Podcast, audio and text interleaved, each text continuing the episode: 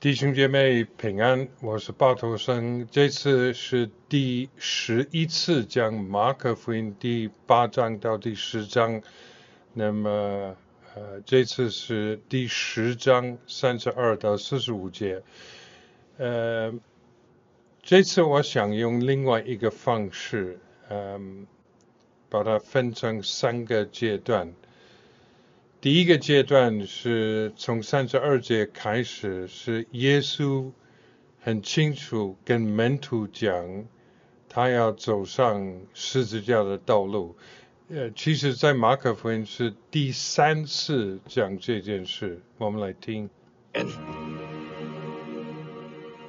他们行路上耶路撒冷去，耶稣在前头走，门徒就稀奇，跟从的人也害怕。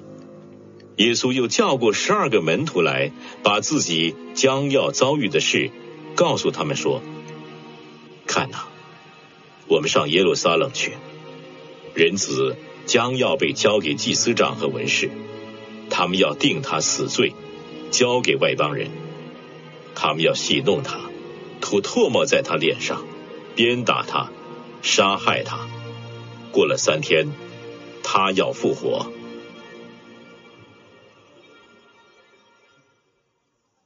西必泰的，OK，那前面这几个经节，耶稣基督第三次在马可福音讲他要走上十字架的道路，可以说是非常圣洁，也是非常严重的一个时候。但是门徒一点都不了解。我们再来听，儿子雅各、约翰近前来，对耶稣说。夫子，我们无论求你什么，愿你给我们做。耶稣说：“要我给你们做什么？”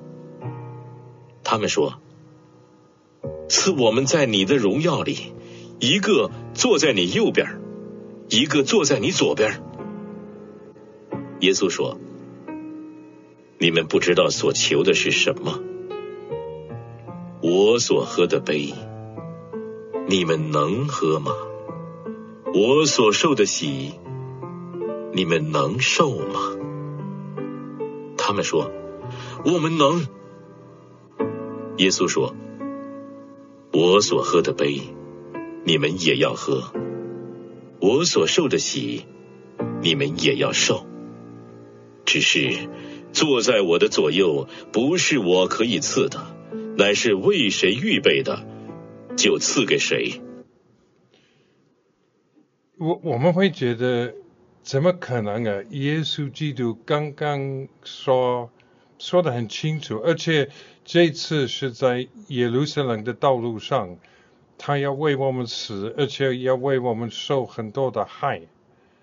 门徒说：“呃，我们要要求你一件事。”耶稣说：“你们要我为你们做什么？”他们说：“给我们最有权利、最主要的地位。”我觉得 让让我谈两件事。第一是耶稣能够容忍，耶稣能够好像不是把门徒赶走，在那个时候是非常奇妙、非常特别的一件事，让让我们真的有信心，因为我们知道我们的软弱。我们知道，我们也会这样子。我们知道，我们的野心有的时候是拦阻耶稣的工作，但是他不会离开我们，他还是会带领我们这些孩子。所以，如果弟兄姐妹有最近有失败的地方，还是回到他的爱的里面，还是回到他的面前悔改，重新得着他的同在，他的他的爱。另外，当然是说明我们这些门徒真的有的时候，有的时候真的很原谅我说很糟糕，包含我，包含你。我觉得我们必须对自己带着一个很谦卑的看法，说全部都是他的恩典，全部都都是他的爱。OK，第三个阶段。那十个门徒听见，就恼怒雅各、约翰。耶稣叫他们来，对他们说：“你们知道，外邦人有尊为君王的治理他们，有大臣操权管束他们。只是在你们中间不是这样。你们中间谁愿为大，就必做你们的用人；在你们中间谁愿为首，就必做众人的仆人。因为人子来，并不是要受人的服侍。”乃是要服侍人，并且要舍命做多人的暑假。其他的门徒就生气，他们生气不是因为哇，我们当中怎么有那么不属灵的人，会完全不了解耶稣的呃耶稣的意思，而是。糟糕，他们怎么跑得快？我们本来也要问耶稣那个问题，坐在主要的位置上。哎呀，弟兄姐妹，我们真的在神的面前要带着一个一个很谦卑的看法，很谦卑的看法。Billy Graham 这个戈佩里，这个哥里汉，呃，我们知道他说有三件事会让弟兄姐妹跌倒。呃，一个是呃，就是英文是 girls gold glory，就是性方面的罪，钱黄金方面的罪。第三个就是这个 power，这个权力，这个我要最重要的位置，这种罪。那会不会弟兄姐妹会不会？